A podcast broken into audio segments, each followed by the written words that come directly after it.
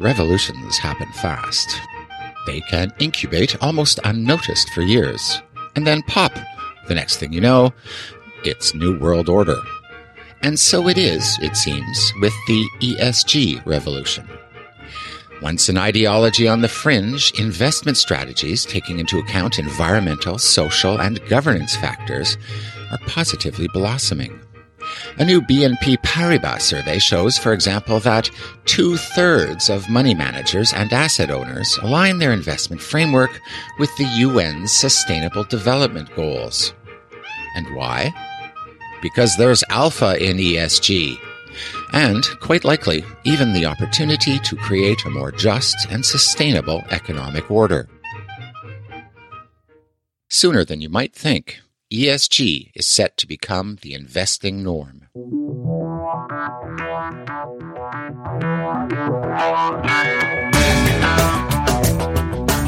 You're listening to the Ticker Podcast from IR Magazine, a roundup of this week's leading stories and industry comment from the world of investor relations. Here's your host, Jeff Cossette. My guest today is one of the catalysts behind our impending new normal. Over the course of the last two decades, he's had literally thousands of conversations with corporations on a wide range of social and environmental issues. First, as head of shareholder and public policy advocacy at responsible investing pioneer Domini Impact Investments. And now, in his newly created job as head of Stewardship Americas for BNP Paribas Asset Management. Few have more experience or influence in helping companies evolve their ESG habits. And now, in an era of acute systemic risk, he's expanded his field of operations to improving overall system conditions at loftier levels, including the supply chain. On today's Ticker podcast, Adam Kanzer on why the fringe has gone mainstream. The risks that we were warning about 20 years ago, you know, are coming true. All that and more coming right up after this week's IR News Update. There's been a big fall in the global IPO market. Capital raising fell almost 40% in this year's first half compared with the same period in 2018. Data compiled by law firm Baker McKenzie shows about $70 billion was raised across 514 IPOs. That marks the lowest for value and volume since 2016.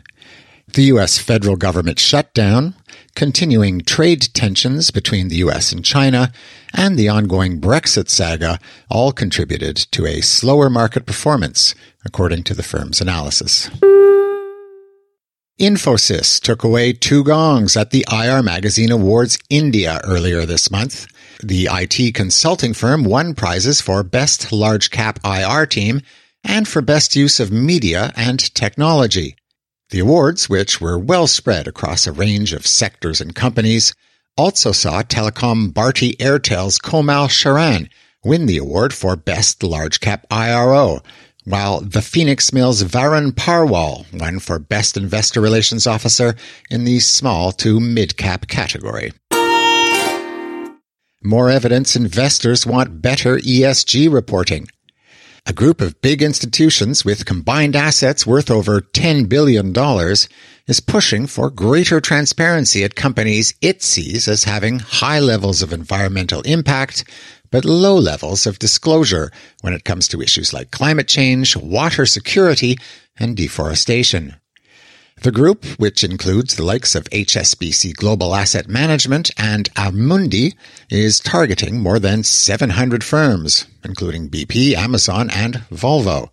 The campaign is calling on companies to disclose environmental information through CDP, a nonprofit global environmental disclosure platform. Both the number of investors signed up to the campaign and the number of companies targeted have grown notably in recent years. In 2017, CDP's non-disclosure campaign attracted 57 investors and targeted 416 firms. And finally, evidence that some companies are increasingly keen to supply ESG information. IR Magazine editor Ben Ashwell caught up with Sally Curley, founder and CEO of consultant Curley Global IR at the US IR Magazine Awards earlier this year.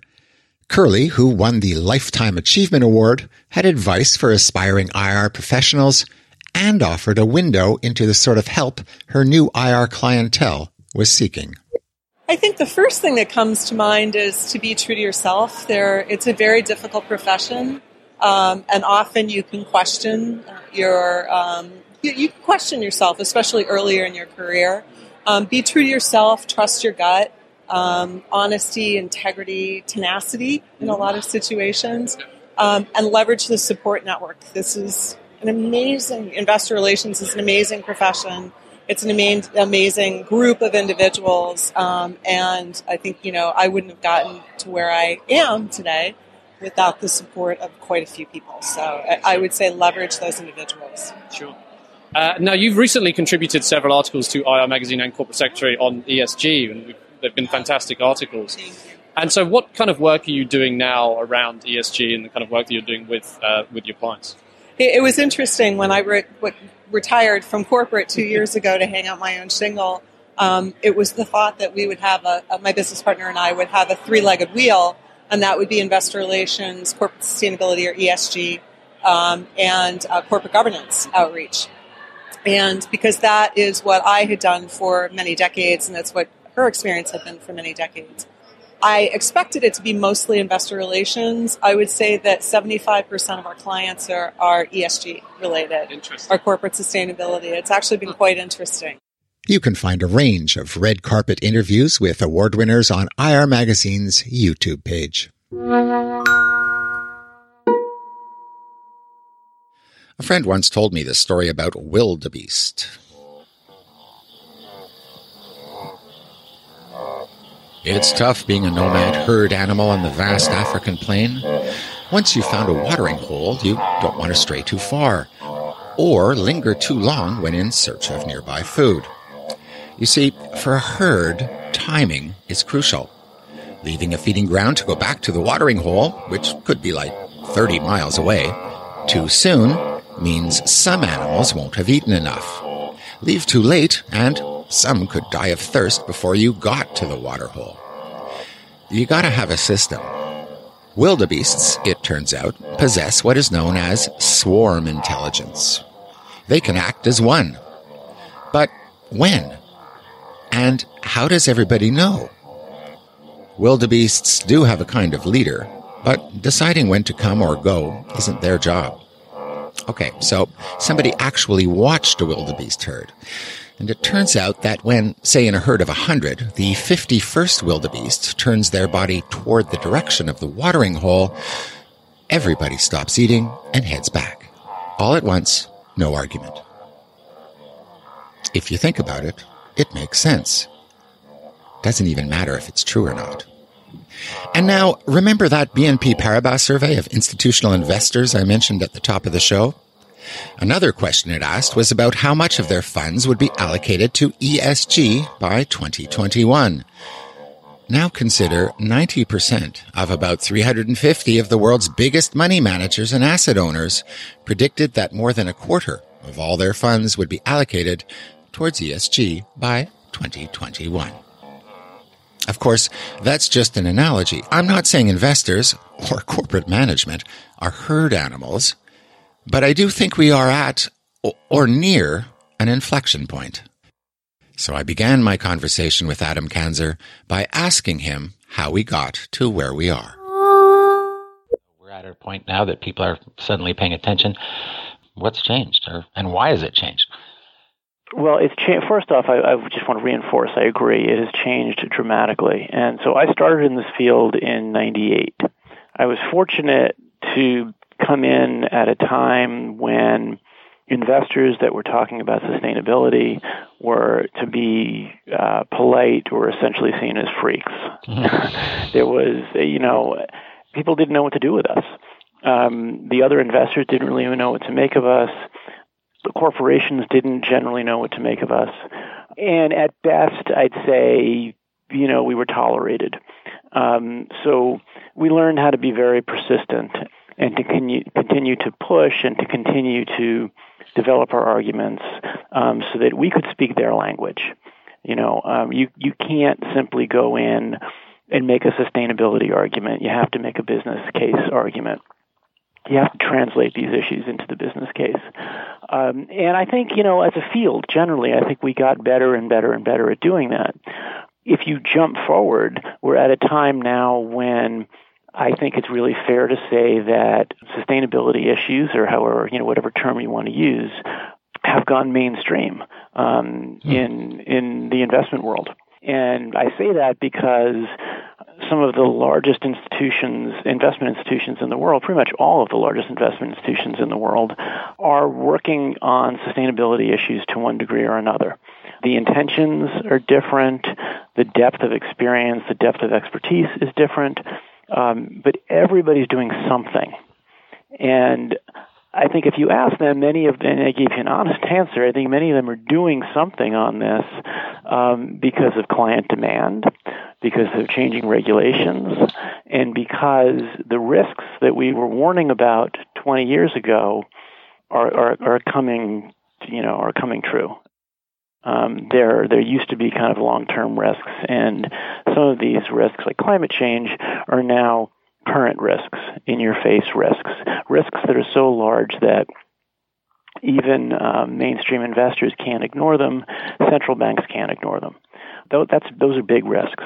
Uh, you know, it would have been nice if um, we we'd gotten more dramatic responses 20 years ago, and it would have been uh, it would have been easier to fix it. You know, it, it's it's concerning that you have people like Mark Carney feeling the need to speak about an environmental issue.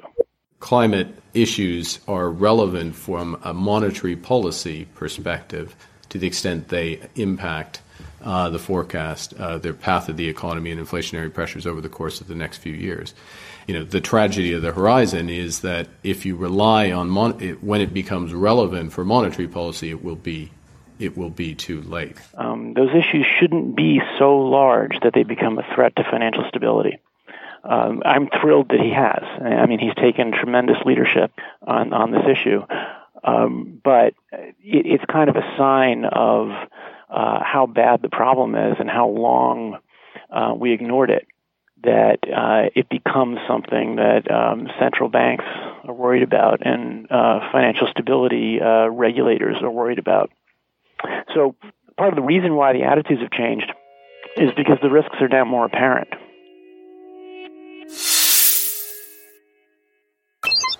What would be holding back those investors who do not integrate ESG thinking?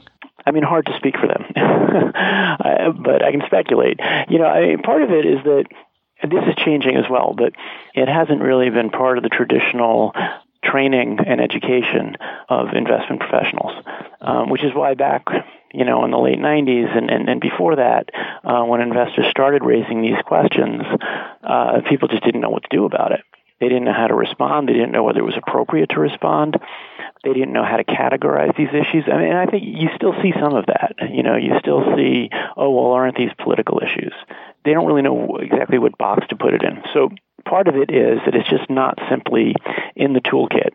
Um, and it's not on the list of things that the typical investment professional has been trained to, to think about on a day to day basis. It's not necessarily that they're opposed, it's just they don't consider it to be their job.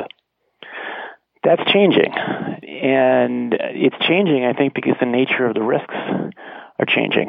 Um, and I guess also because you know, client demand, but I, I think the risk, the risk consideration is really driving things. And, you know, if the skeptics um, didn't see money in this, you know, or at least avoidance of loss, they wouldn't be doing it. Hmm. You know, so I think that's always what's going to lead practice. It's, it's going to be the hard numbers and the realization that these are real issues. Uh, and you know you have to think about them. And I think also that, that that a lot of folks in the investment field see that I want to get ahead of this. You know, if if I can consider factors that the rest of the market is not looking at, I may be able to get an advantage.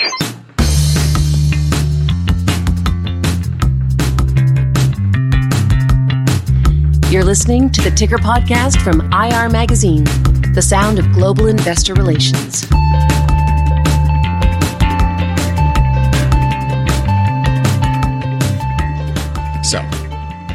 Radical necessity to change things is manifest.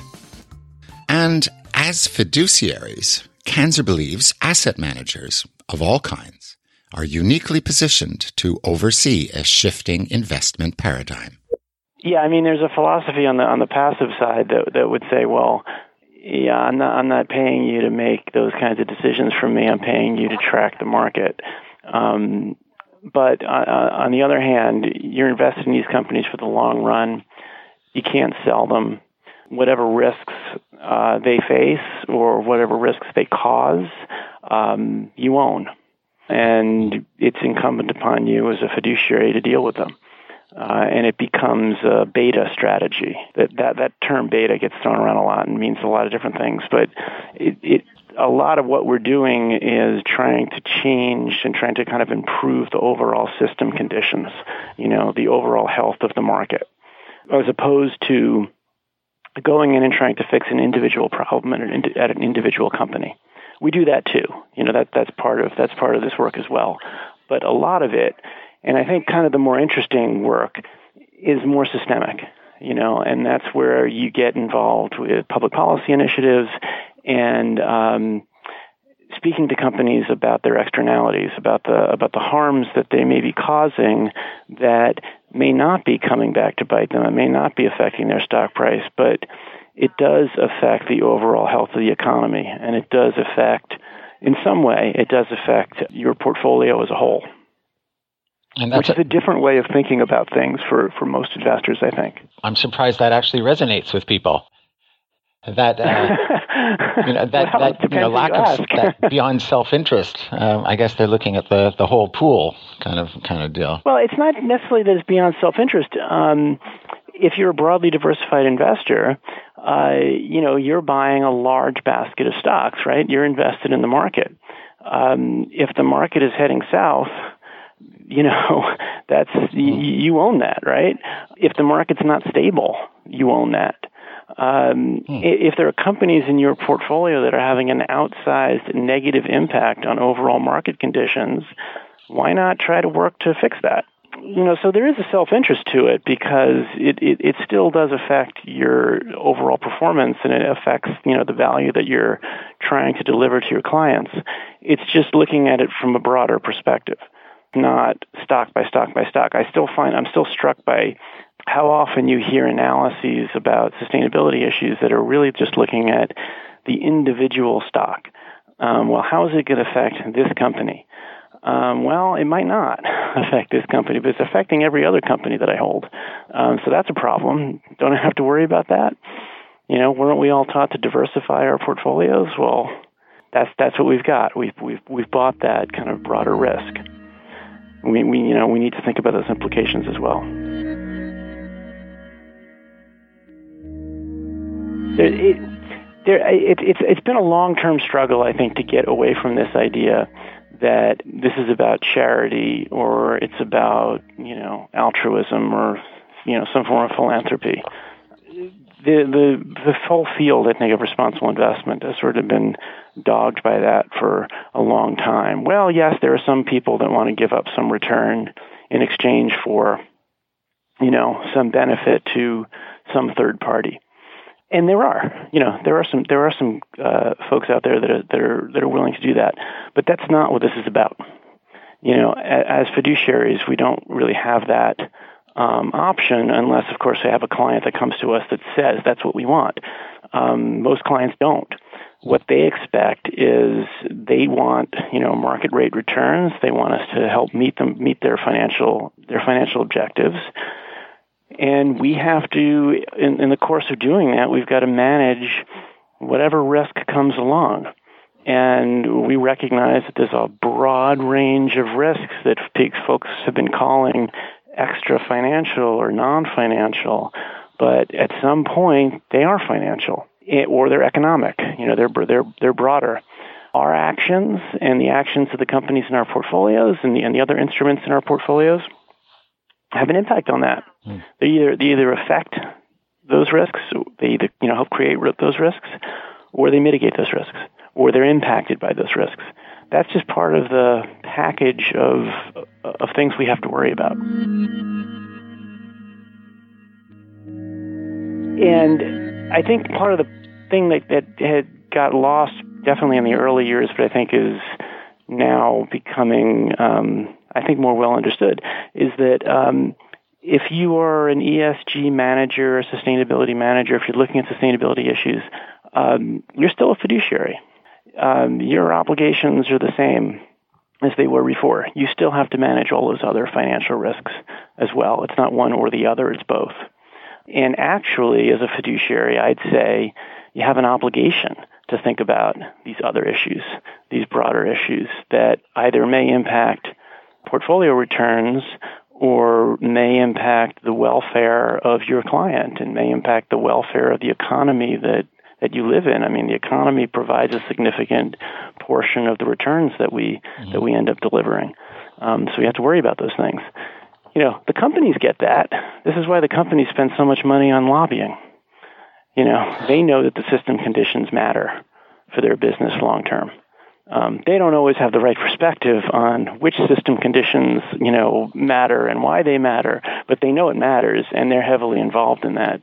Investors have been more on the sidelines, sort of feeling that that's not our job. We're we're we're just simply supposed to manage risks.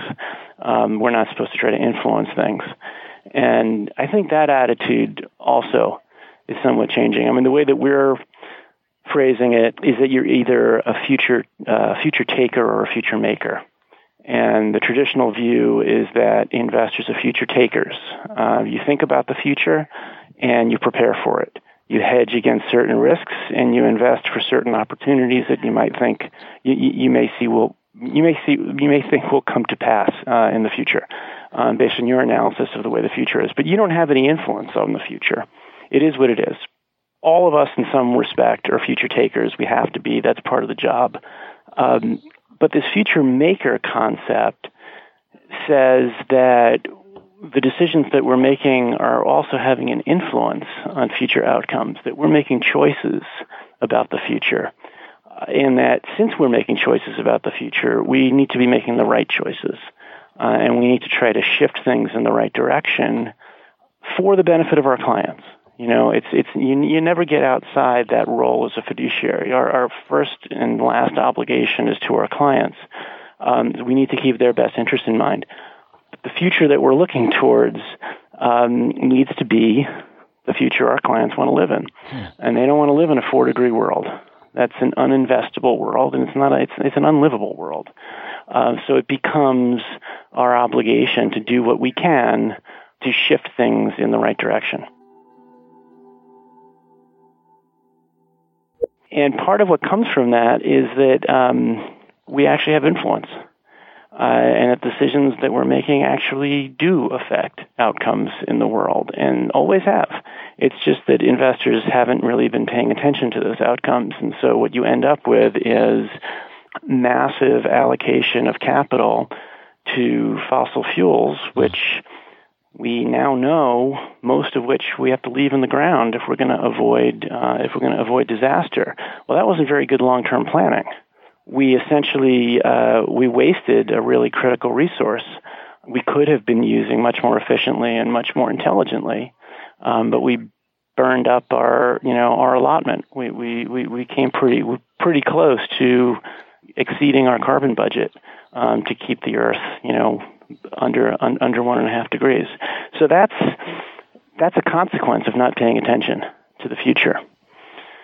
You know, in, investment used to be about uh, creating some kind of value in the real world. It's not simply based on what happens in your portfolio. You put money into something because you expect it to grow. That's what investment. You know, that's the kind of the core meaning of investment, right?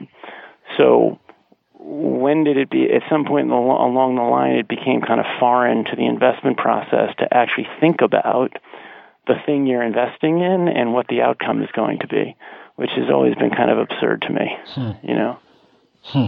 yeah but of course up against that uh, there is a theory that companies have a short-term uh, orientation uh, to market. Mm-hmm. A lot of corporate management will say, "No, it's not us. We have a long-term view on markets. It's the investors that are forcing us to have a short-term market." But right. whatever it is, right. there is that blockage there somehow, um, and maybe they're, yep.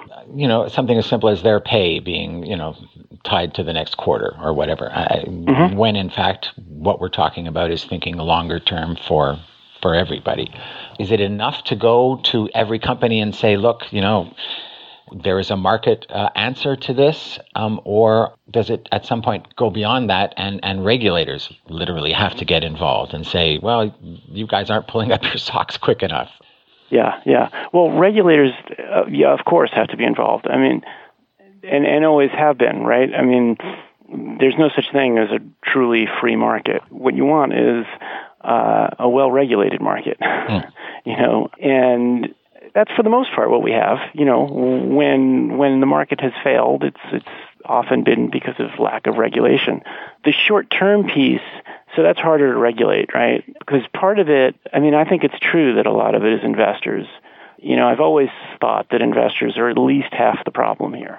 You know, too many investors have been pushing for very short-term results and you know really focused on on the next quarter and you know punishing companies that miss their earnings target by a penny or a quarter of a penny. I mean, it's you know it's ridiculous. But that's where things went, and and you can't completely blame um, corporate executives for managing to that if they're going to get punished for not doing so, right? And then uh, we decided to align their pay with investors, and if investors were short term, then of course you're paying them. You're paying the managers to think short term as well. So there's definitely, I think, a lot of truth to that. And I have spoken with some, you know, executives over the years that have bemoaned the role of the investor and the quarterly earnings call and uh, the messages that they're getting, which they think add really no value because what they're trying to do is manage an enormous enterprise for the long term. And it doesn't help to be thinking about the next quarter. So it, we all have to kind of think about how do you shift away from that. It, the, the underlying problem, I think, is just it's human nature. You know, it's very hard to think about the long term when you've got bills to pay now. Um, and you've got things that you can measure now the risks become more and more uncertain the farther out that you look. So, you know, it's not surprising that we, we've come to this. It's just that when you when you can raise such significant risks that are clearly going to come to pass because the science tells you that it's going to happen, mm-hmm. and you still don't take action. Well, that that seems like a, a whole different problem. and and that is harder to that that's a harder nut to crack. Um, if you know that you're facing disaster um, without changing course, and yet you still maintain the current course, you know, there's probably stronger words than are appropriate for a podcast for that kind of thinking. Right. Or or you're just not changing changing fast enough. So so what would you like the SEC uh, uh, and regulators, and uh, what what would you like to see in terms of them? I mean, reporting is now pretty voluntary, essentially, right? There's no there's no particular standards. There's no. Uh...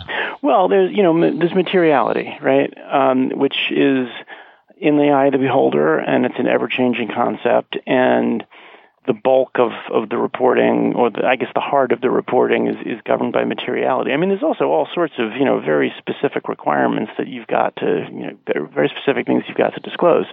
I do think that the disclosure regime kind of needs uh, needs a bit of a, a rethink. We do get a lot of valuable disclosures through voluntary reporting. Hmm. There's there's no question that you know the the quality of the voluntary sustainability reporting I think is is valuable and it's gotten better over the years. That doesn't mean that every company is on a par with each other, uh, and that's part of the problem that investors have faced. Um, yes, there's tons and tons of sustainability reporting, but it, it can often be difficult to compare them to each other. Even you know within industries, you'll still have companies where you know two peer companies. One will be doing a very good job, very thorough report um, and the other does nothing.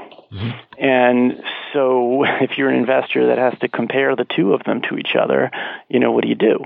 Th- those are th- that presents real challenges, and that's that's the kind of situation where you'd like to see a regulator step in um, and set at least some minimum standards.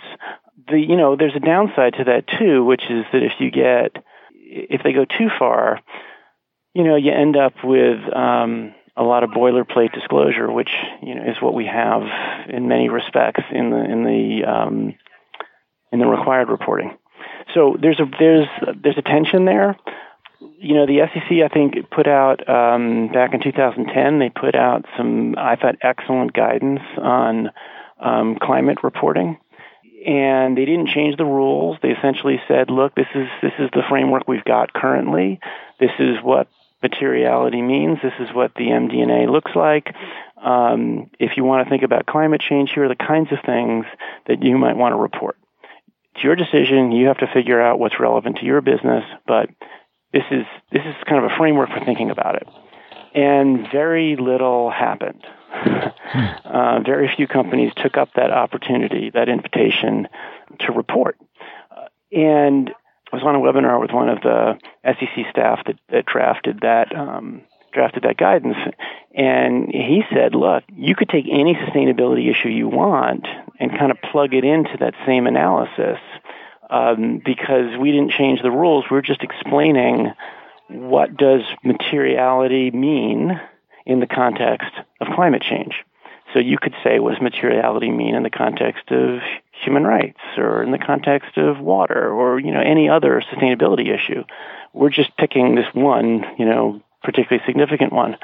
The company didn't really take that up. And to me, that said, you need rules. When, when you don't have a specific rule that says, right here on this line, this is where you need to put your scope one greenhouse gas emissions, and here's where you got to put scope two, and here's where you got to put scope three, and here's where you got to list your goals and your objectives and your and your plan for getting there. If you don't have those specific requirements, you're not going to get you're never going to get every company to do it. You'll get some companies to do it, and some companies are doing it. A lot of companies are doing it, but you're never going to get them all. And the companies that have the poorest performance on sustainability issues are going to be the ones that will never report because why would they? Right. They're not required to, and their performance is lousy. So, you know, if you had an option between reporting great stuff or reporting not so great stuff, you know, if all you got is not so great stuff to report, you're gonna you're gonna stay quiet. That's that's just rational behavior, right? So, to a certain extent, you do need regulation to set a floor and to increase the amount of information out there the problem, I guess, is if you're going to have some baseline requirements about what gets disclosed, what, what's the basic requirement to be disclosed, and then what's within the company's discretion to disclose, that's where it becomes a difficult conversation. That's where you know you need to think long and hard about it because a requirement that's not the right requirement it drives behavior and it could drive you know it could drive the wrong behavior so you want to make sure that you know you've got the right you've got the right indicators. And I, I think um, I don't think there's a lot of investors that are that are going to the SEC and saying, "Here's you know 150 things that I want you to require." You know, the SEC took a look at the whole Reg SK uh, piece a few years ago, uh, and they had a very lengthy set of questions they put out for public comment, and there were several, just a few pages in that huge release that was focused on sustainability that asked, what should we be doing on sustainability? And they got a flood of responses just on that few pages in this enormous release. A lot of investors wrote in um, and said, we need better sustainability disclosure. They didn't all agree on how to do it. They didn't all have the same model in mind. Some said it should be principles based. Some said it, it should be rules based. Some, you know, there should be line item disclosures. Some should there shouldn't be line item. There was some there was debate, but the overarching message was investors need this information. They use this information. It's valuable information. We need the SEC to do something about this. Um, I think investors would be thrilled if there was a formal process at the SEC to think think this through. You know, um, rather than try to figure out up front what the what the perfect solution is, I think more about kind of let's go through a process and let's get opinions out on the table and let's see what works and what doesn't work. I just think it's clear that uh, for whatever reason, and there's a lot of reasons, when it comes to sustainability issues, voluntary can only go can only take you so far. Let's back up a little bit and, and talk more specifically about about you and uh, BNPP. You know, beyond beyond, I guess you lobby with the SEC and, and governments, and, and you you know you speak to people like the uh, accounting standards boards and stuff. But how specifically is sort of BNPP a catalyst for change? Um, and, and how, uh, you know, how you're going to be changing BNPP? Yeah, yeah, sure.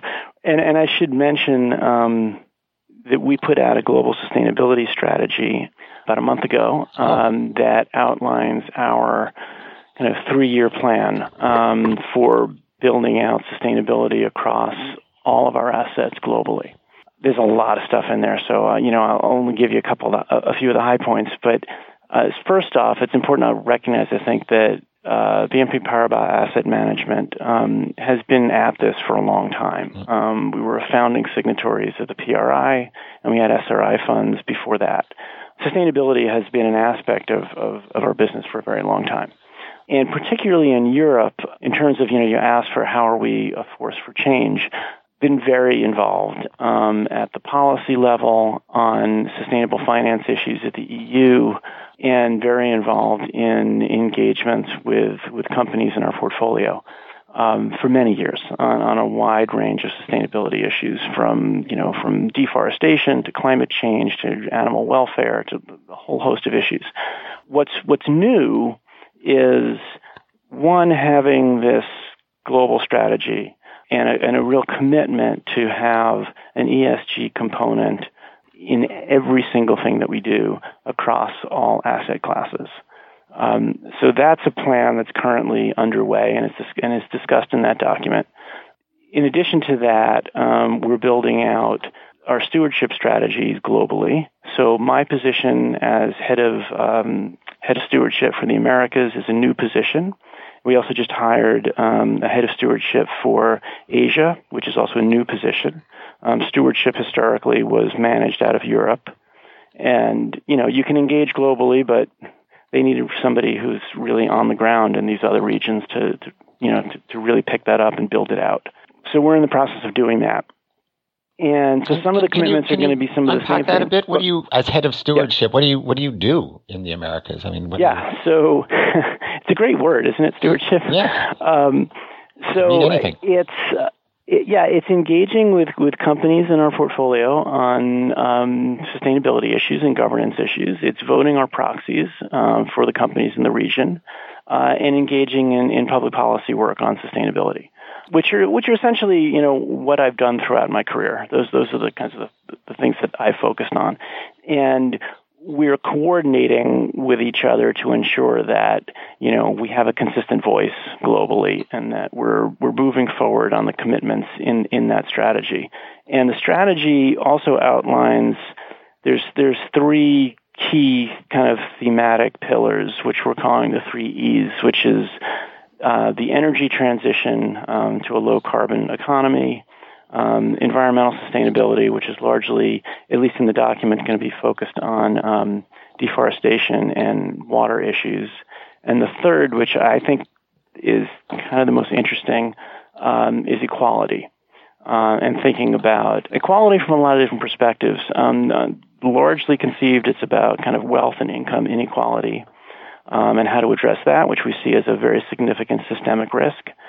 To you know, at a corporate level, um, questions about sustainable capital allocation running from the CEO all the way down to your supply chain.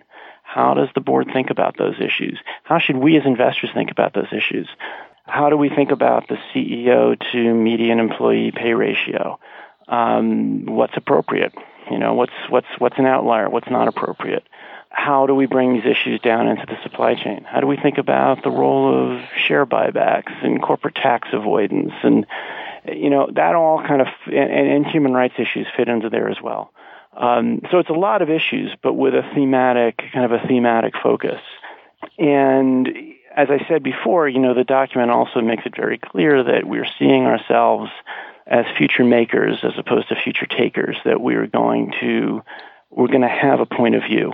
You know, we're going to try to advocate um, to move things in in in the in the direction of these three E's because we see those as, you know, the kind of necessary pillars of a sustainable economy. Um, and so as investors, we, we want to try to build a sustainable economy. Um, but the alternative is just is, is unacceptable.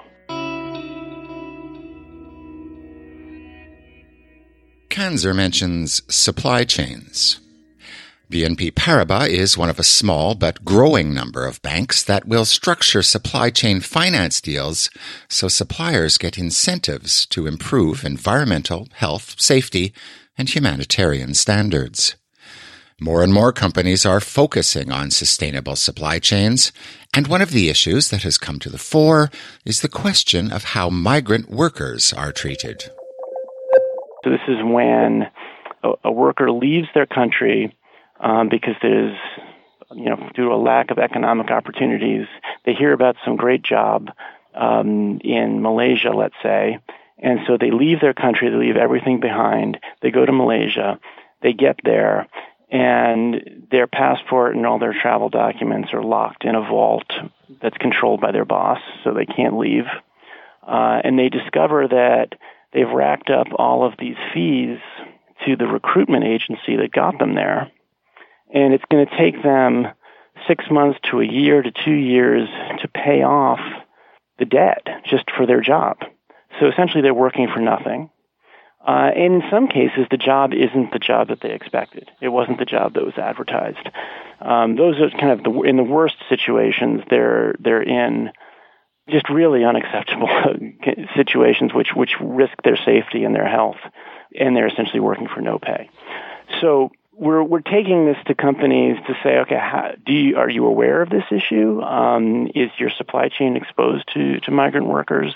Um, do you have policies that ensure that workers don't pay for their jobs? It's um, it's an initiative that was launched by um, ICCR, the Interfaith Center on Corporate Responsibility, and you know the good news is, some leading companies have really taken this up and recognize that this is kind of a fundamental issue for them. So, Coca-Cola, for example, has been has been a leader on this. Apple um, has been a leader on this, and has been reporting for a number of years the amount that they have required their suppliers to reimburse workers. So. They just came out with their latest supply chain report, and it's something like $30 million over the past, uh, I want to say like five years or so, um, that's been reimbursed to workers. So they're taking it very seriously. Um, we are finding, though, that there are some companies we're speaking to that don't really seem to be aware of the issue and don't have the right policies in place. So there's a lot of work to be done on that. And, you know, it, put that under the pillar of equality. It's about equality of opportunity, you know, and, and nobody, nobody should have to pay for a job. I, I um, indeed, everyone would agree with that. But to play devil's advocate, uh, like, why yeah. do they care? Getting back to the business case, these people are units of production if you treat them as strictly as units of production, I can understand why you wouldn't care.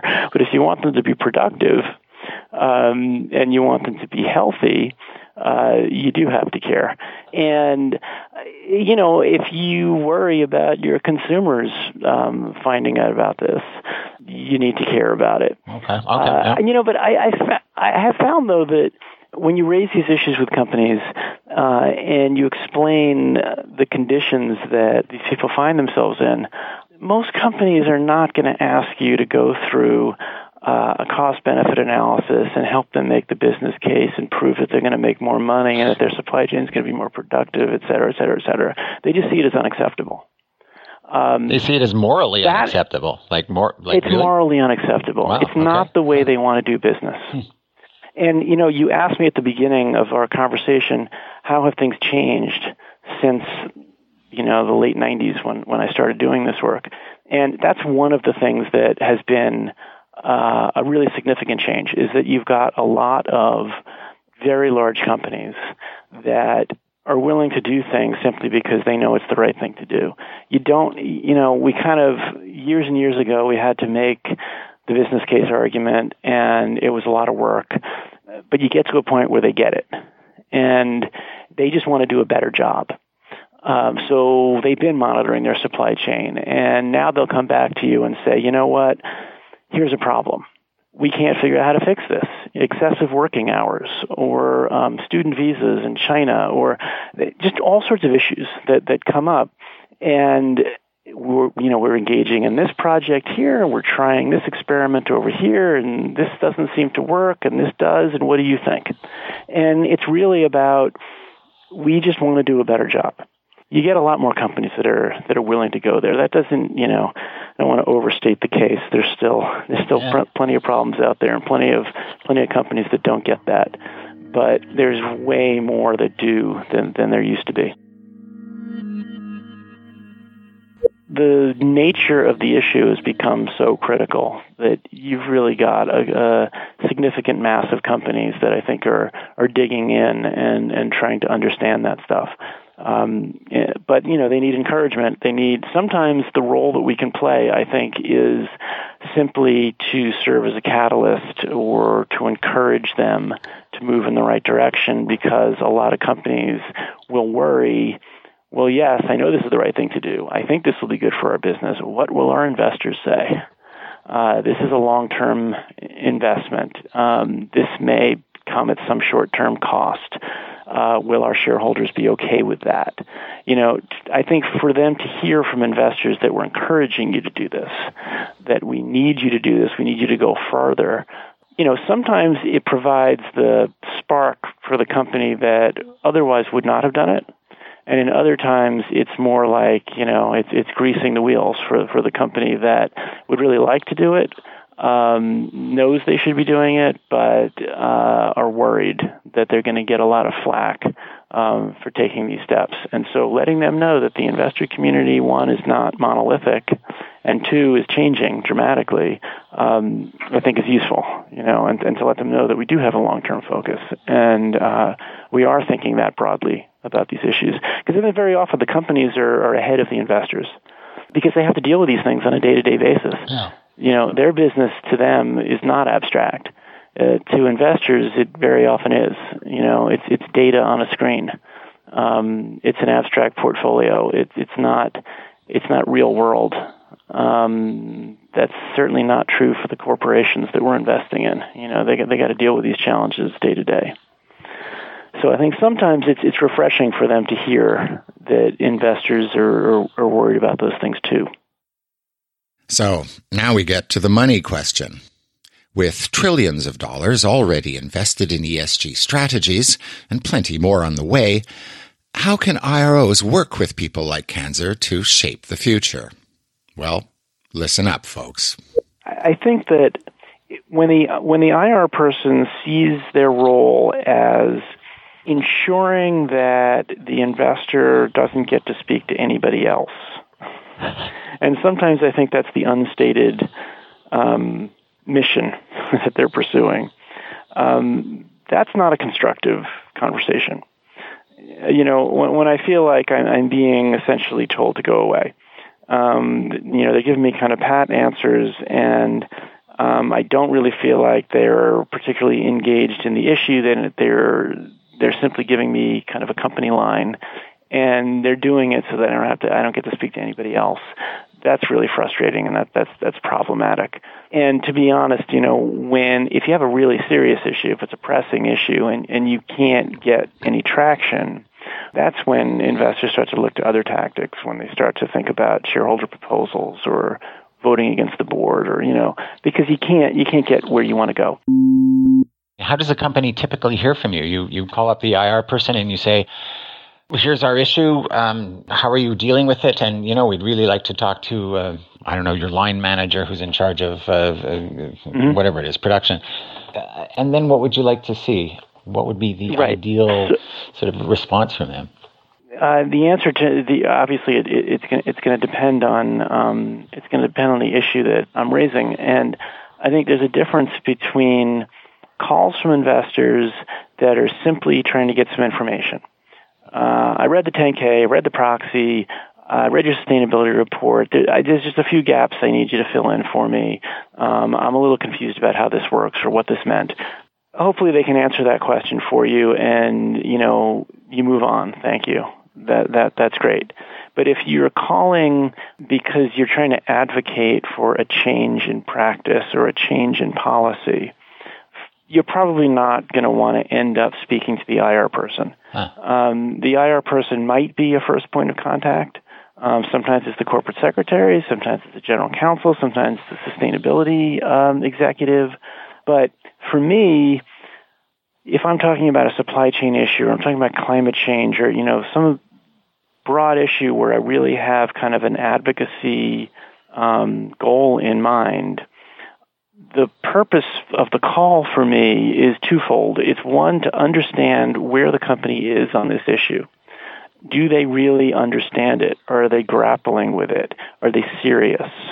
And you can't tell if you're not talking to the person who's actually responsible for that work. If I'm talking to a third party, and the IR person may be a third party if you're talking about human rights issues in the supply chain. I mean, that's not their that's not their day to day job. They're translating from something else, you know, and that's not really giving me what I need to know. If I'm speaking to the person that's in charge of that, and I get a, a strong feeling that this person's serious about it, they understand what they're working on, that puts me in a different mindset because now I know, okay, I, I don't necessarily have to push them so hard. I can ask for a few things, but um, this company is engaged and they and they and they get it. Very often, the frustration for me is you get off the phone and I don't know. I can't tell whether the company either totally doesn't understand the issue um, or if it's just the person I spoke to is not the right person. Mm. Um, you shouldn't feel that way. You know, uh, if the if you're speaking to an IR person and they know that look, I'm not really the best person for you to speak to about this. I can't go very deep on this issue. Let me give you the basics, and then I'm going to put you in touch with so and so. That's helpful, you know, um, because I want to know you know, I want to know on, on, a supply chain issue, for example, I want to know that this person has actually been inside a factory. They know what it's like. They've uh, they've worked with their suppliers. Um, they know what the challenges are. They're personally responsible for trying to meet those challenges. Um, if I'm talking to somebody who is um, tasked with purely communications, um, you know, I'm probably not going to get that sense of confidence. Uh, I have spoken to some folks though that you know if they get the issues, if they really understand it, they're in depth and they can really speak authoritatively um, this is the this is the company position on this. You know that that that's fine. We don't necessarily agree all the time, but at least I'm getting the answers to you know the questions I'm asking. Hmm. But if it's ring fencing the whole thing so that I only get to talk to this one person, that gets frustrating very quickly. You know, and that can sometimes be kind of obvious, and, and maybe maybe the IR person doesn't realize how obvious that is, but sometimes it's it's it's, it's quite obvious that this you're, you're just trying to get me to go away nobody nobody wants to receive that message. And that's your ticker podcast for this week. My thanks to BNP Paribas Adam Kanzer. Maybe we're not all doomed after all. Visit IR Magazine's website for the latest news and insights from leading IR professionals around the world. Subscribe to the Ticker Podcast on iTunes or wherever you get your podcasts. Thanks for listening. In Montreal, I'm Jeff Cossette.